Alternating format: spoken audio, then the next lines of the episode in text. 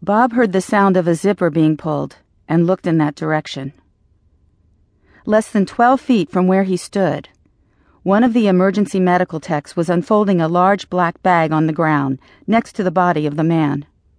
The body had been draped with a blanket, upon which dark splotches were appearing and growing larger. Bob knew it was the man's blood.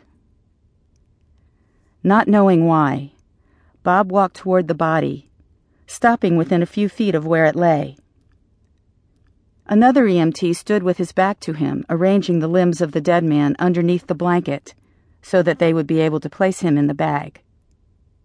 The two EMTs went back to the ambulance to get the gurney, leaving the body lying there on the ground. Bob took the few remaining steps until he was standing next to it. As if sensing his presence, the body under the blanket moved. A hand, a bloodied, flesh torn hand, came out from underneath the blanket. It slowly moved across its body, reaching for the top corner of the blanket as if it meant to pull it off. As it moved, Bob heard a coarse sounding voice come from beneath the blanket. You killed me. You killed me. I will haunt you for the rest of your life. You will know no peace. No peace for the rest of your life. No peace for the rest of your life. Bob wanted to get away, but he couldn't move.